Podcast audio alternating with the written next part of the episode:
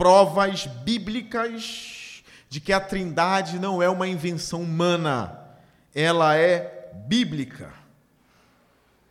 Eu quero que você abra a sua Bíblia em Deuteronômio, capítulo seis. É o último livro do Pentateuco. Pentateuco são os cinco primeiros livros do Antigo Testamento. Deuteronômio, capítulo seis.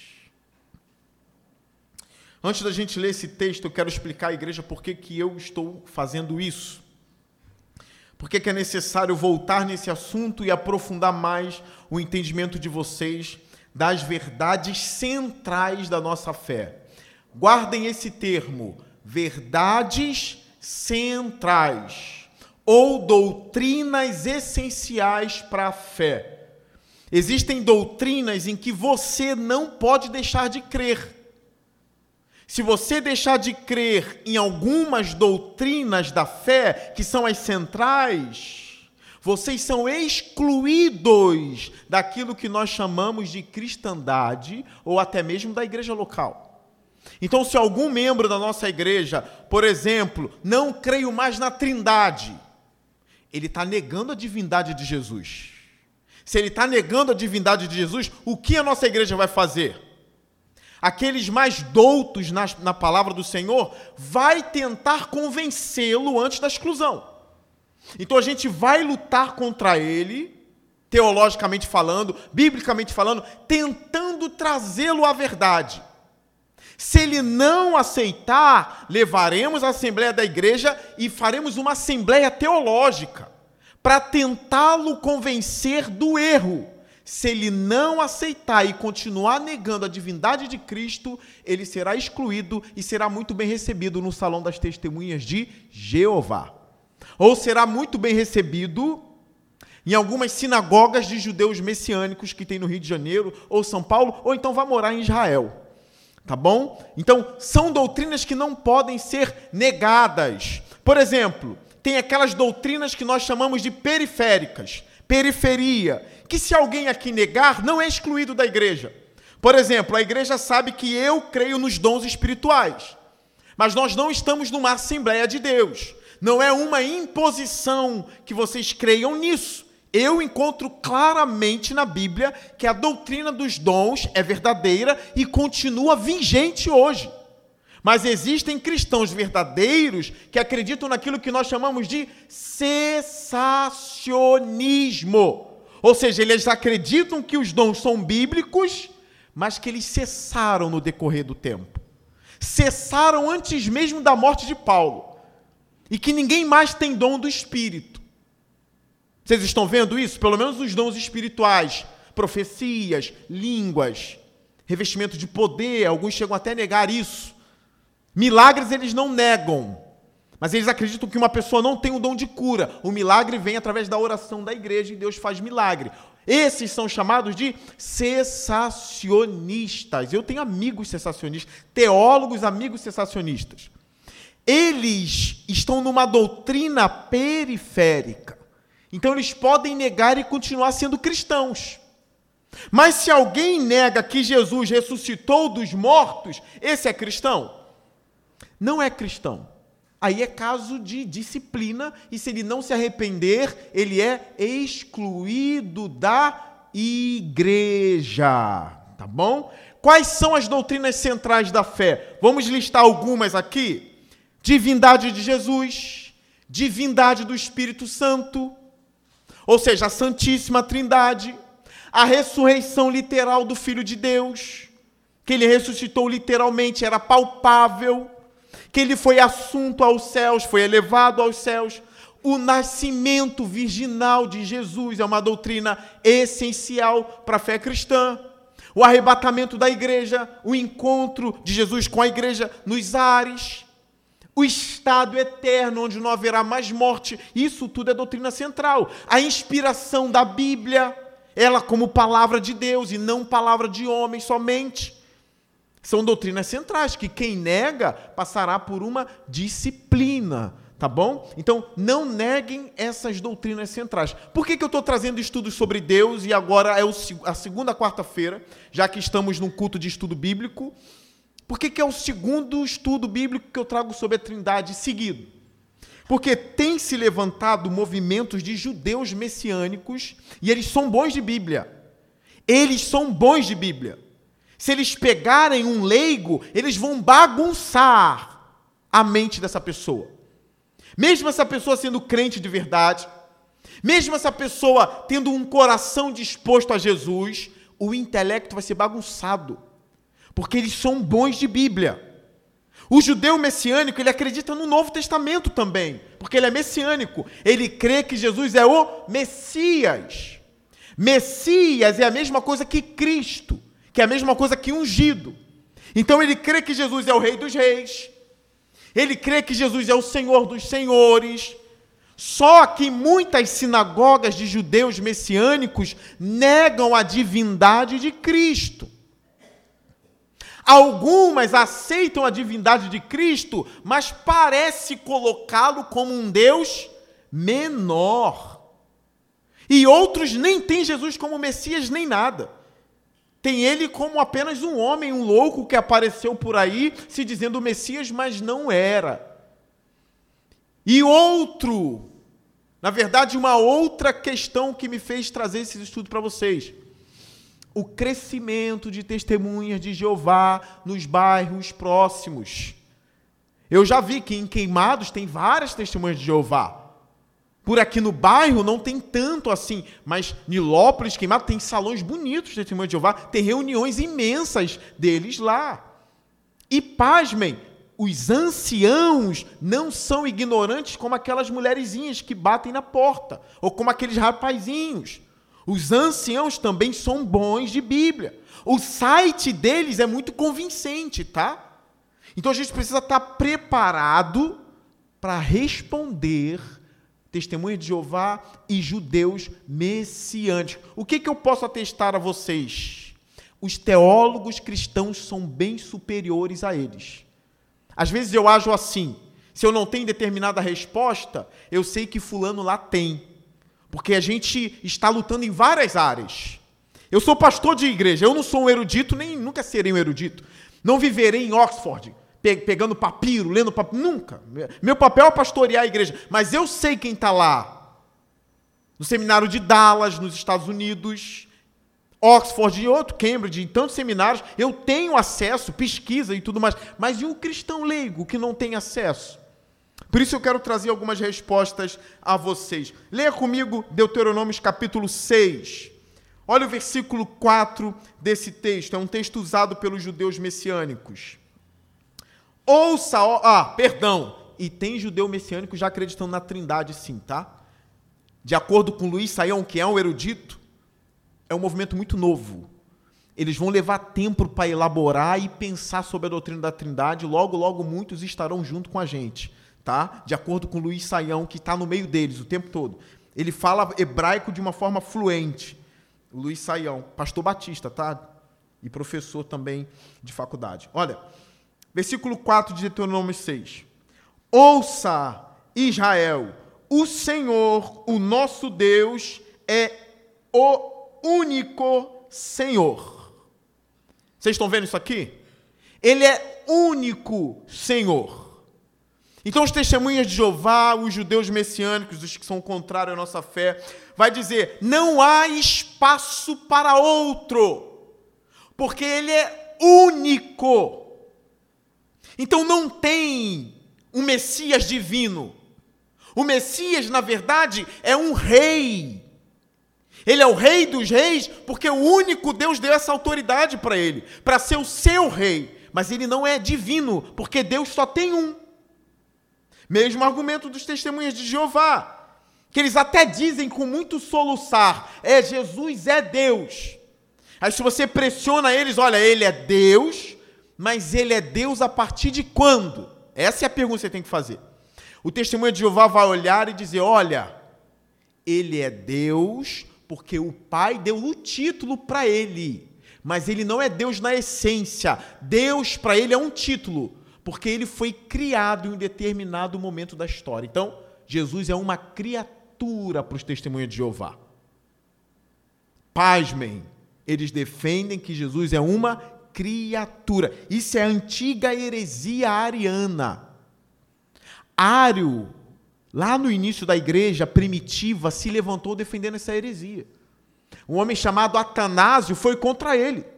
Ganhou os debates e, graças a Deus, Ário perdeu. Mas o arianismo está vivo até hoje, na mente desses judeus, dos testemunhas de Jeová, e o argumento é forte deles.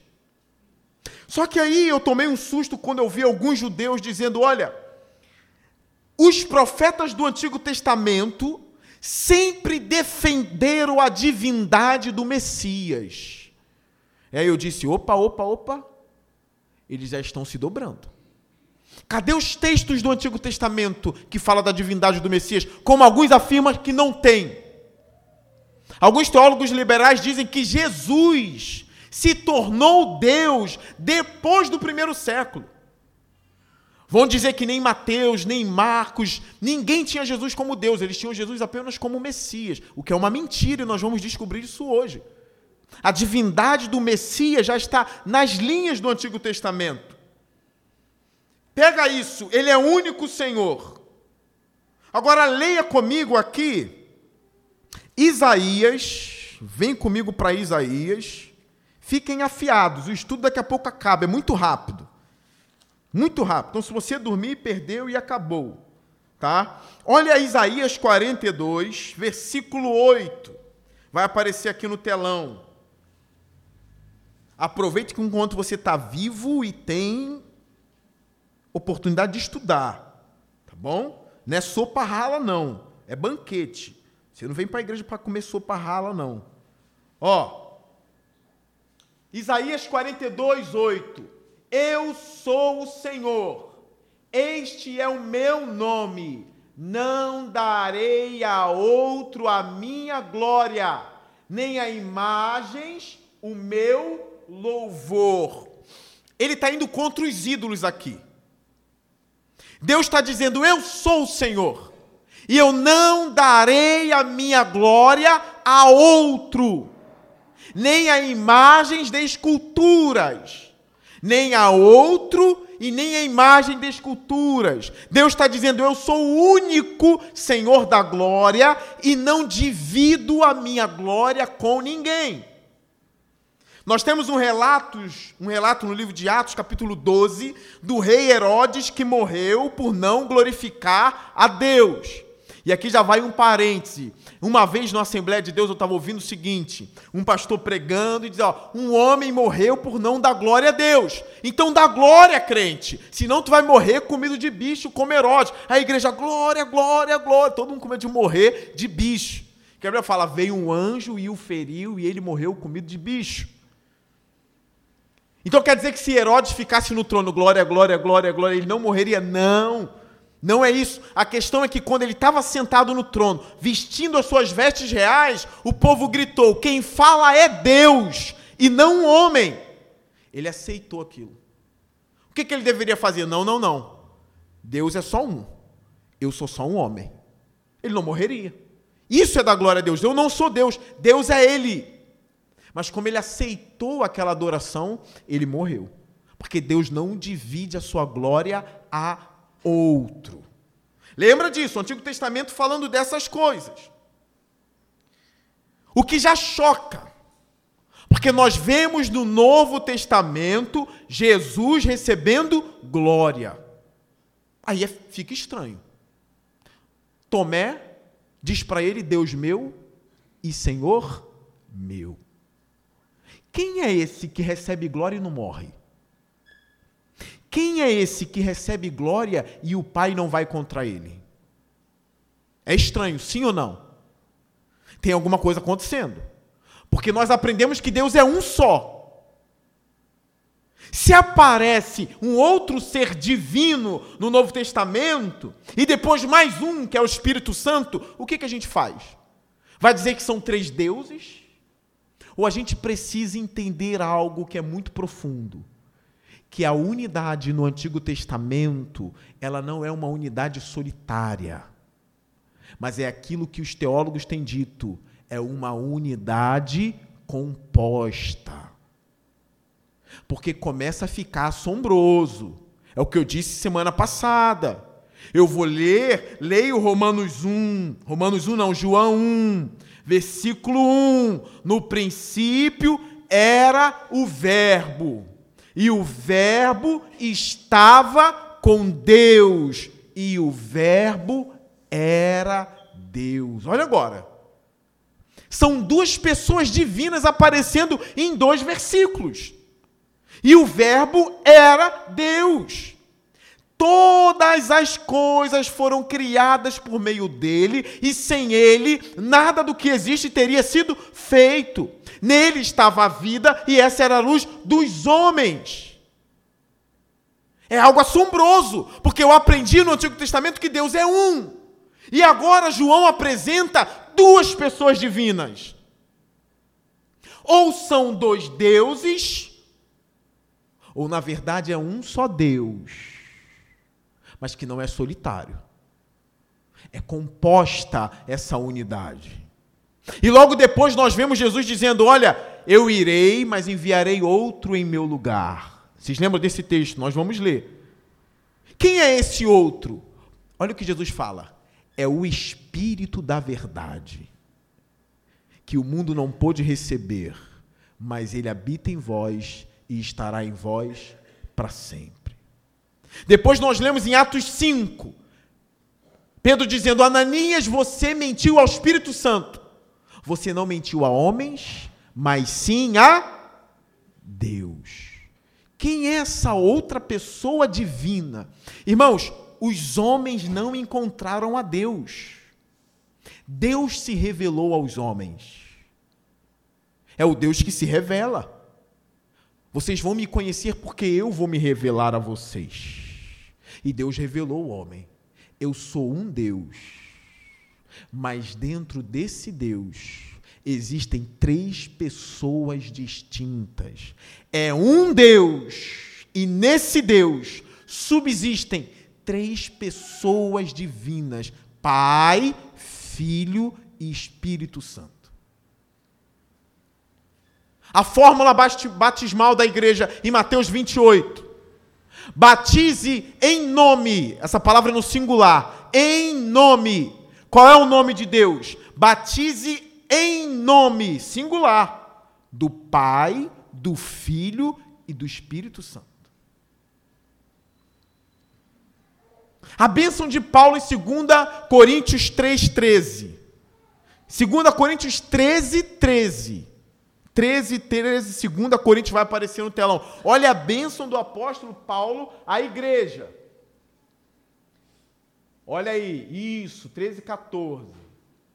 A graça do Senhor Jesus Cristo, o amor de Deus e a comunhão do Espírito Santo sejam com todos vocês. É o mesmo nome no batismo. Não tem o nome, por exemplo, do anjo Gabriel aqui. A coisa começa a ficar assombrosa. Fora que no Brasil existe um linguista chamado Luciano Benigno. Eu já vi vários debates do Luciano. Ele é um especialista nas línguas originais e ele defende que em Deuteronômio seis, a palavra ali para um é uma palavra que dá a entender que existe uma pluralidade na unidade, sim. Que é a palavra errad. Ouça, o seu Deus é o único, único, errad. Ele insiste nisso, isso é verdade. Parece que desde o Antigo Testamento Deus já está mostrando que ele é plural, ele é um, mas há uma pluralidade na unidade. Olha a criação desse Deus. Homem, mulher, que se torna uma só carne. É a mesma palavra, errad, uma só carne, homem e mulher. Não dizendo que a Trindade é igual marido e mulher. Mas Deus começa a criar famílias o tempo todo, sim ou não? Eu vejo o leão, a leoa e várias... Leão e várias leoas. E os filhotes. Eu vejo o ser humano, uma grande família. Como pode um Deus solitário gerar famílias? Formar famílias? A própria igreja é uma pluralidade, são irmãos que se amam. O que eu disse a vocês também, que é argumento de muitos filósofos teólogos. Como pode Deus ser amor se ele viveu uma eternidade solitária, por exemplo, como Alá? Porque no islamismo, Alá é solitário. Alá não pede amor, vocês sabiam disso? Ele pede obediência. O islâmico desconhece a ideia de intimidade de Deus. Essa coisa de abraçar a Deus para o islâmico, isso não existe. Alá pede obediência e não amor. Obediência. E alguns vêm propondo, olha, o Deus da Bíblia não é Alá, porque ele é amor. Como pode ele ser amor se não tinha ninguém para amar na eternidade?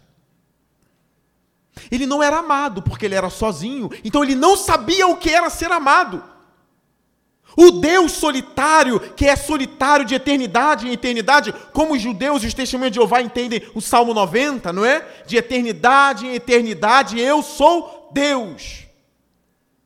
Nas eternidades passadas, onde não existiam criaturas, porque só Deus é eterno, ele era amado por quem? Ele não tinha a sensação de ser amado, e ele não amava ninguém. É o que eu perguntei para um ancião do Testemunha de Jeová. O amor é eterno, e ele ficou com aquilo, um amor eterno, não sei te responder agora. É claro que ele não sabe responder, que se ele me responde, eu ponho ele numa cilada. Se ele diz, o amor é eterno, eu vou dizer, e Jeová amava quem? E era amado por quem? Ele sabia onde eu ia pegar ele, então ele, ó, eu vou pensar e um dia eu te respondo isso daí. Até hoje não respondeu. Deus é amor, o amor é eterno, é um atributo da divindade. Quando a gente analisa o texto bíblico, nós vemos que o filho tinha um vínculo com o pai na antiguidade, na eternidade. E nós vimos aqui em Isaías que ele não divide a glória dele com ninguém. Venha comigo em João dezessete, Evangelho de João, capítulo dezessete. Entenda, é uma revelação. Revelação se aceita. Não se entende tudo sobre ela, mas se aceita. Eu não entendo tudo sobre esse vínculo trinitário. Na verdade, olhem para mim, eu nem sei como um ser pode existir eternamente sem ter sido formado. Nem sei como. Como que se existe para sempre e nunca nasce? Não cabe aqui. Mas Deus revelou. Eu sou Deus de eternidade em eternidade. Eu sou o alfa e o ômega, o princípio e o fim. Eu não entendo isso. Como pode um ser nunca, nunca passar a existir? A causa não causada. Ele é a causa de tudo, mas ninguém o causou. Ele é muito grande, né? Cabe na nossa cabeça isso? Não cabe. Olha João dezessete, olha a afirmação de Jesus nesse texto. Versículo cinco. Olhem para mim, não leia agora, eu gosto de suspense no estudo bíblico. Na pregação não faço muito não, no estudo bíblico é suspense. Isaías quarenta e dois, versículo... Quem falou oito? Eu ouvi uma vozinha aí. oito. Diz que ele não divide a glória dele com? Qual é o texto, igreja? Isaías quarenta e dois, oito. O que está escrito lá? Agora leia João dezessete, cinco. E agora, Pai, glorifica-me junto a ti com a glória que eu tinha contigo antes que o mundo existisse. Estou todo arrepiado aqui, ó, igual pentecostal. E agora? Pastor, explica a Trindade. Eu não explico, não. Eu só digo a vocês que está revelada. Alguns vão dizer, parece com um cacho de uva, porque o cacho de uva é um cacho. Mas nesse um cacho tem uma pluralidade de uvas. Aparece mais ou menos, mas é claro que não é. Ó, nenhuma figura que a gente for usar vai ensinar a Trindade. Para com esse negócio de o ovo. Ah, porque é a casca, a gema e a clara. Para, não tem nada a ver. Não tem, não dá para explicar. Ah, porque a água, estado líquido, gasoso e sólido, é a Trindade. Não é. Meu Deus, é a mesma água. É, essa é a água. Está em estado o que aqui? Gasoso, sólido ou líquido? Líquido. Aí eu ponho para congelar. Ela fica o quê? sólido, mas é a mesma água, sim ou não? Aí eu esquento ela, ela evapora, mas não é a mesma água? Aí tu está ensinando um unicismo, que é uma heresia, que uma hora o Pai vira o Filho, o Filho, o Filho vira o Espírito Santo, depois volta a ser o Pai, e não é isso. Deu para entender que isso é heresia? Não dá para usar a ilustração da água para a Trindade? Porque o unicista vai defender o Pai vira o Filho. Então o céu está vazio, ele virou o Filho. Aí depois o Filho vira o Espírito. Aí depois, porque agora é o Espírito que está agindo na igreja, né? Mas é o Filho que virou o Espírito. Depois vira o Pai de novo. Meu Deus, isso não existe. O batismo de Jesus é Jesus sendo batizado, o Espírito descendo em forma corpórea numa pomba e o Pai falando, este é o meu Filho amado. Está os três ali. Unicismo é uma heresia. Mas esse texto aqui, eu, eu olho para o judeu, o judeu que crê no Novo, tá? Porque tem judeu que não crê no Novo, não. Crê só no Antigo Testamento. Tá bom? Estou falando do judeu messiânico. Como me explica isso aqui? E agora, Pai, glorifica-me junto a ti com a glória que eu tinha contigo antes que o mundo existisse.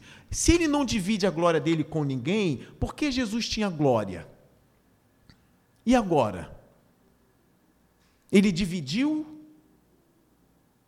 Ou Jesus é Deus como ele? Jesus é Deus como ele.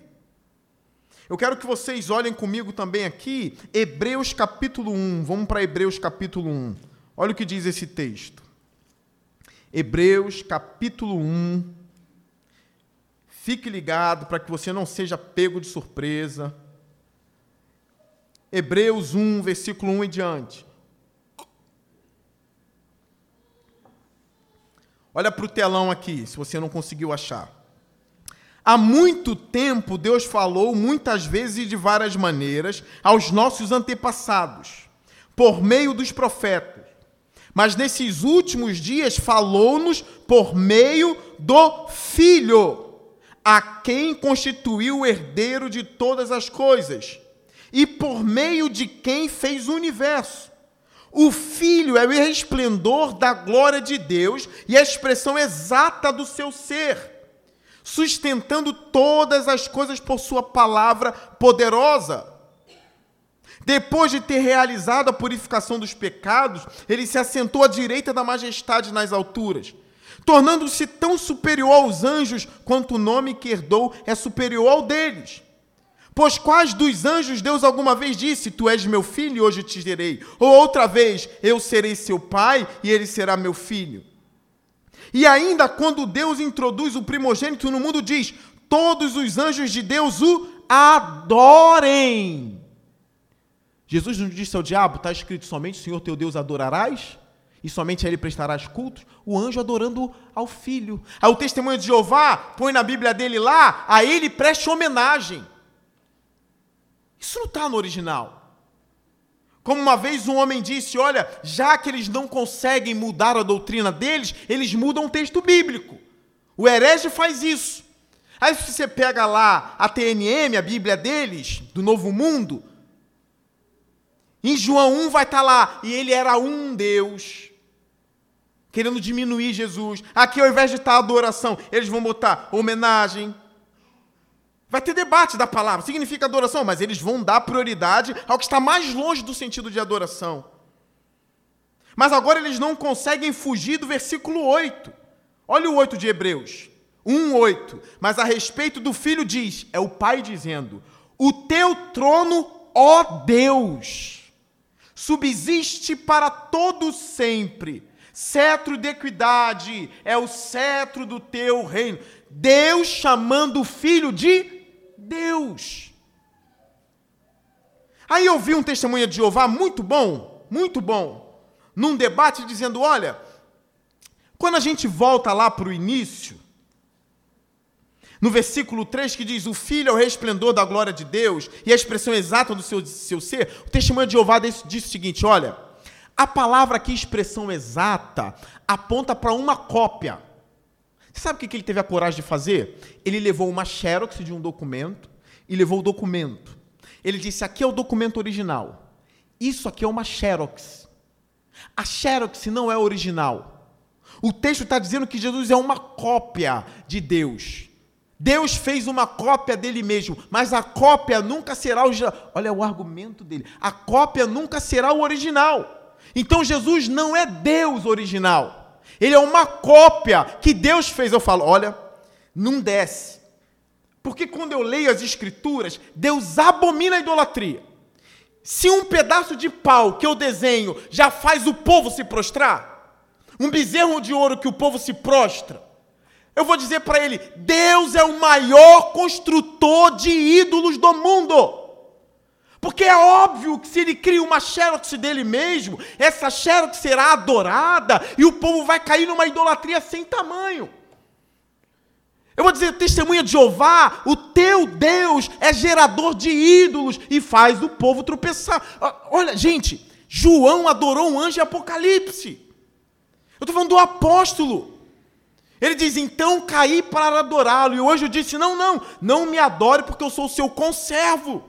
Adore somente a Deus. Aí vai lá Jeová, cria uma cópia dele mesmo para morrer pelo povo. O que que isso vai dar? Numa baita idolatria, porque a cópia não é Deus verdadeiro, é uma cópia.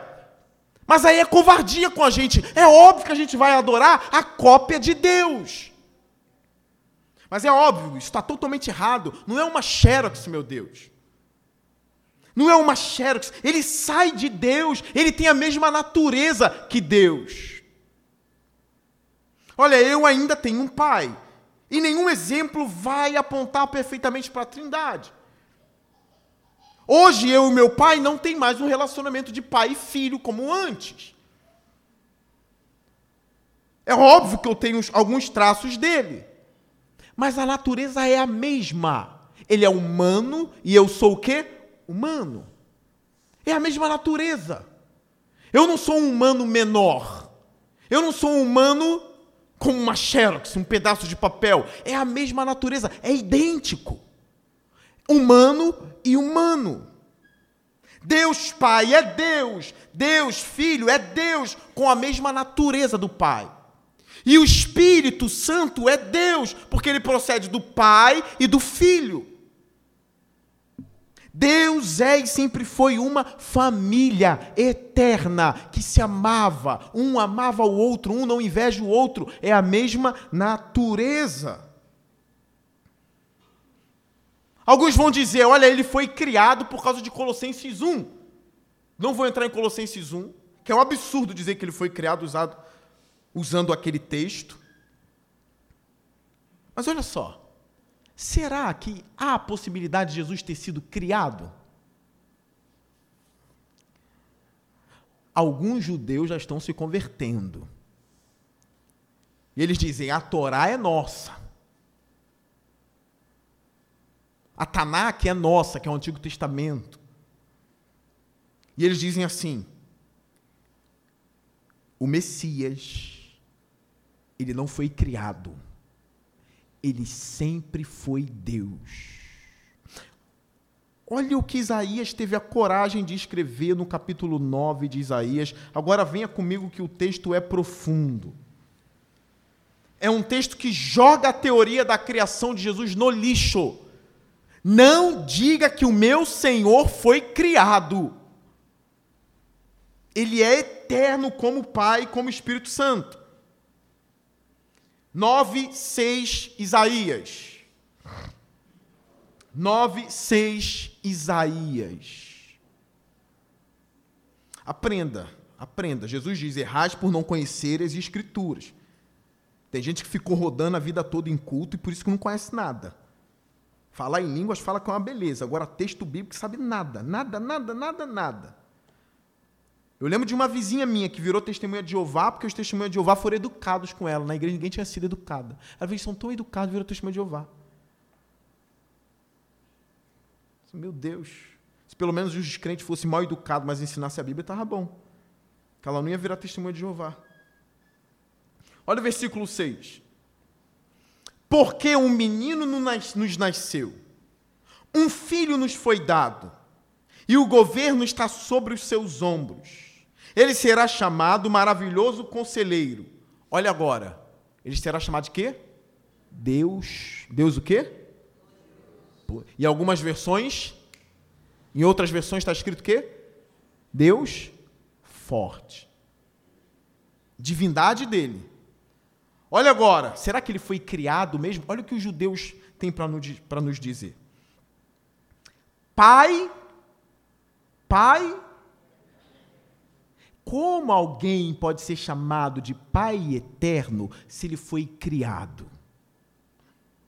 Faz sentido, Musa? Eu fui, eu, eu nasci na história. Nunca que eu serei Pai eterno de nada. Aí eles vão olhar e vão dizer, olha, não, ele é Pai eterno no sentido da eternidade. Ele vai dar a eternidade para os outros. Como é que ele vai dar a eternidade para os outros se nem ele tem? Pai eterno, príncipe da paz. Isaías já proclamava a divindade do Messias. O Messias não seria um rei terreno. Eles já sabiam que o Messias seria divino. Por isso que o apóstolo João escreve o seu evangelho falando da divindade dele. João sabia da divindade de Jesus.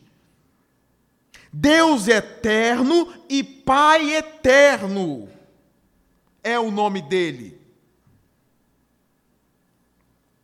Nós vamos agora para Apocalipse. Olha esse texto. Esse texto é muito bonito. um, dezessete. Um relato sobre Jesus. Apocalipse um, dezessete. E depois nós vamos para Apocalipse vinte e dois. Tem mais coisas ainda para falar. O estudo já está acabando. Mas aproveitem.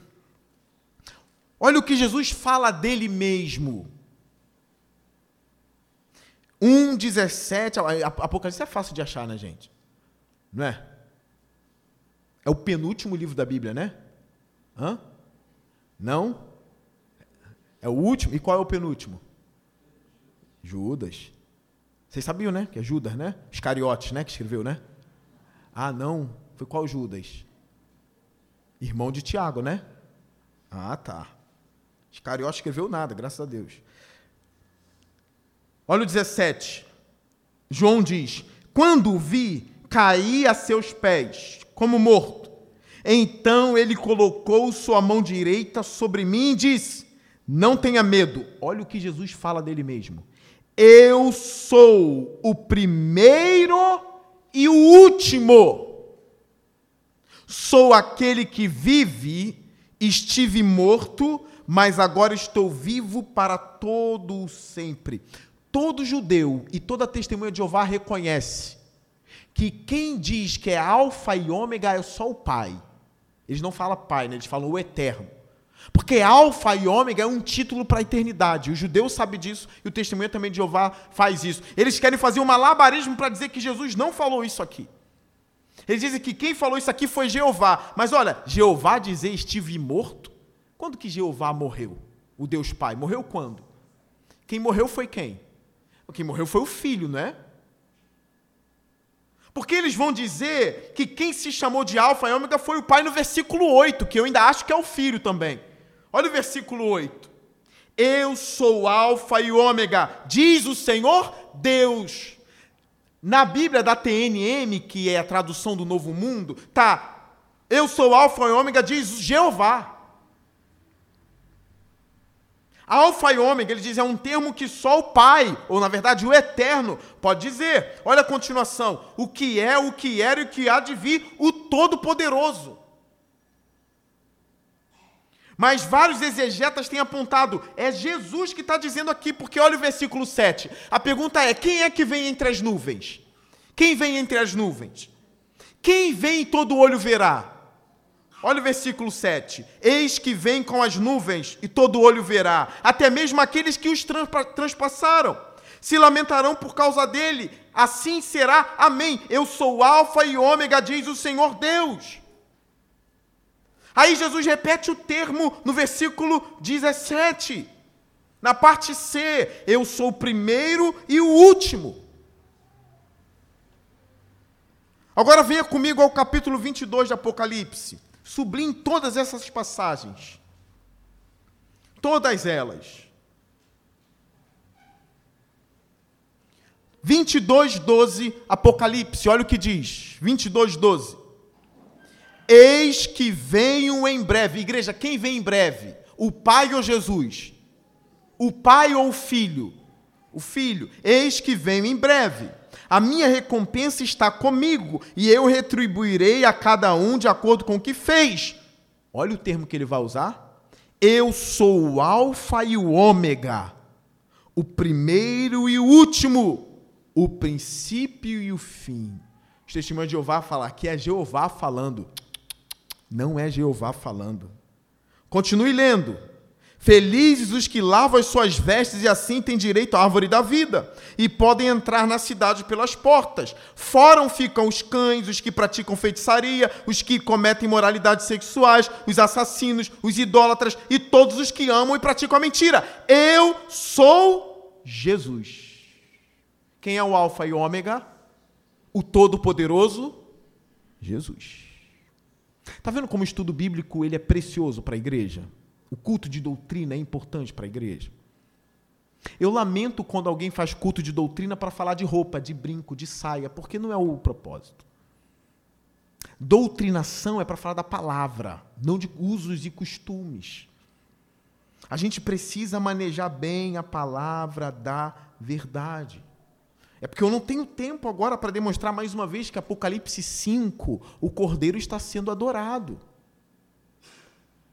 Tem até um hino feito em Apocalipse cinco, eu vou dizer, ao que está sentado no trono e ao Cordeiro sejam o louvor, a honra e a glória. Sabe quem está dizendo isso?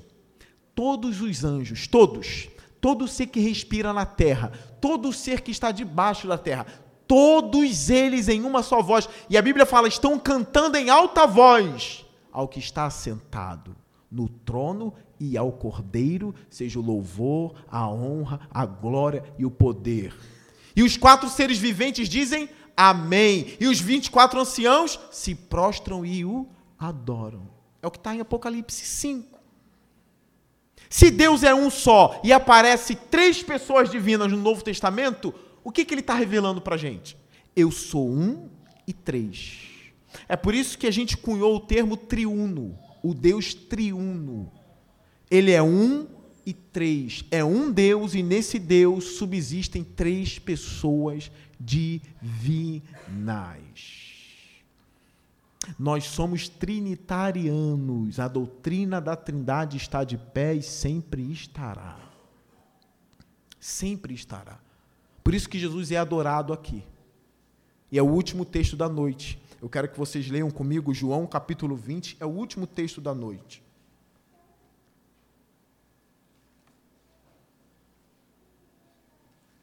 Ainda tem, ainda tem os testemunhos de Jeová dizendo que o Espírito Santo é uma energia. Energia, força ativa. Efésios quatro, trinta, não entristeçam o Espírito, não entristeçam a gravidade. A gravidade, vocês lêem, né? Não entristeçam a gravidade. Está vendo aquela a energia que sai da tomada? Não entristeça ela. Tem que internar no manicômio, sim ou não? Se a Bíblia está falando que o Espírito Santo pode ter, ser entristecido, ele é uma pessoa. Fora, irmãos, um outro ponto que eu não posso deixar de passar. Mateus doze. Se blasfemar contra o Filho tem perdão, mas todo aquele que blasfema contra o Espírito Santo não tem perdão nem nesta vida e nem na outra. Como assim? Quem é esse que você não pode nem falar contra ele deliberadamente? Senão você não tem perdão. É o Espírito Santo. É, mas pode blasfemar do Filho e do Pai, mas do Espírito não pode? Não, não pode. Jesus disse, quem blasfema contra ele não haverá perdão. É uma energia? Não, é uma pessoa. Fora que Jesus fala, é outro consolador. Ele falará de mim, a energia não fala. Ele vos fará lembrar tudo que eu vos ensinei. Como que ele vai fazer eu lembrar? Romanos oito, ele intercede com vocês, por vocês com gemidos inexprimíveis. Ele intercede. Esse pessoal da torre de vigia tem que ser internado. Pelo menos boa parte deles. É claro que eu estou sendo irônico, isso faz parte, tá? Lembra que Isaías debatia com os profetas de Baal? Dizendo assim, Baal deve estar dormindo, grite mais alto. Ele está sendo irônico, sarcástico. Isso faz parte até mesmo de debate. Claro que eu não quero que eles vão para o manicômio, nada disso. João vinte, vamos encerrar o estudo dessa noite. o discípulo que adorou a Jesus. vinte, vinte e seis, vamos ler. Uma semana mais tarde, os seus discípulos estavam outra vez ali, e Tomé com eles. Apesar de estarem trancadas as portas, Jesus entrou, pôs-se no meio deles e disse: Paz seja com vocês. E Jesus disse a Tomé: Coloque o seu dedo aqui, veja as minhas mãos, estenda a mão e coloque-a no meu lado, pare de duvidar e creia. Disse-lhe Tomé: Senhor meu e Deus meu. Então Jesus lhe disse: Porque me viu, você creu? Felizes os que não viram e creram. Jesus realizou na presença dos seus discípulos muitos outros sinais miraculosos que não estão registrados nesse livro. Mas estes foram escritos para que vocês creiam que Jesus é o Cristo, o Filho de Deus, e crendo tenham vida em seu nome. Lembra da sarça falando com Moisés? Eu sou. Diz que o eu sou te enviou.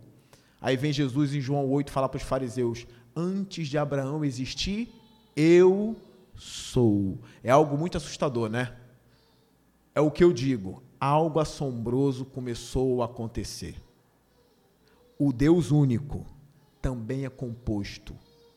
Unidade composta. Deus é uma família que sempre amou e sempre foi amada. É Pai, Filho e Espírito.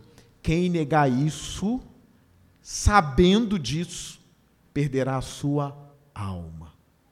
Claro que o ladrão da cruz foi salvo sem saber da Trindade. Agora, uma vez que sabe, uma vez que estuda, uma vez que ficou claro, nega, está negando a Deus.